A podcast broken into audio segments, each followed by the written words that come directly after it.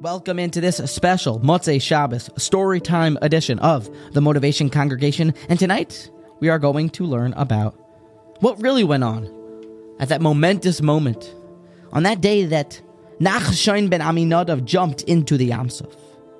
And we begin, the year is 1948. Our hero, Rav Shlomo Wolbe. He has now opened up a yeshiva in Be'er Yaakov in central Eretz Yisrael. The yeshiva is growing, is burgeoning. The Bachrim are steiging. They're becoming great people. But the financial side of things is a bit lacking, might we say. It is not in modern times. We should keep in mind that you can just start a website, create a link, and a GoFundMe page, and voila.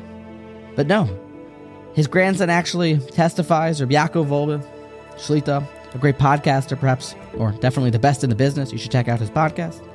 Actually testifies that his grandfather said that they didn't have money to have food. They didn't have money to pay for heat. There was literal starvation in the yeshiva. What to do now? Well, what does any great person do when they have such a problem? They went to the Chazon Ish. He went to the Chazon Ish. He walked into the Chazon Ish and said, Rebbe, what am I supposed to do? I have to close the yeshiva. There's no money. Listen to what the Chazon Ish said.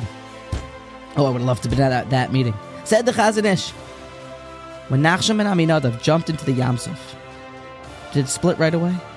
He explained that, no, the Gemara tells us that he walked in and nothing happened. Until the water got above his nostrils, until his life was on the line, until his soul was on the line, until he put it all on the line for HaKadosh Baruch Hu. And then, and only then, did the Yam Suf split.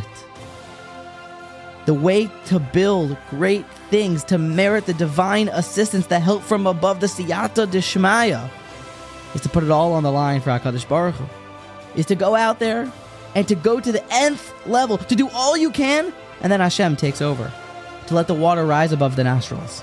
And we can't even explain how successful the great Mashgiach, the Alei Shur of Wolbe's yeshiva was, how great Rav Shlomo Wolbe was himself, Zechus Yagan Aleinu.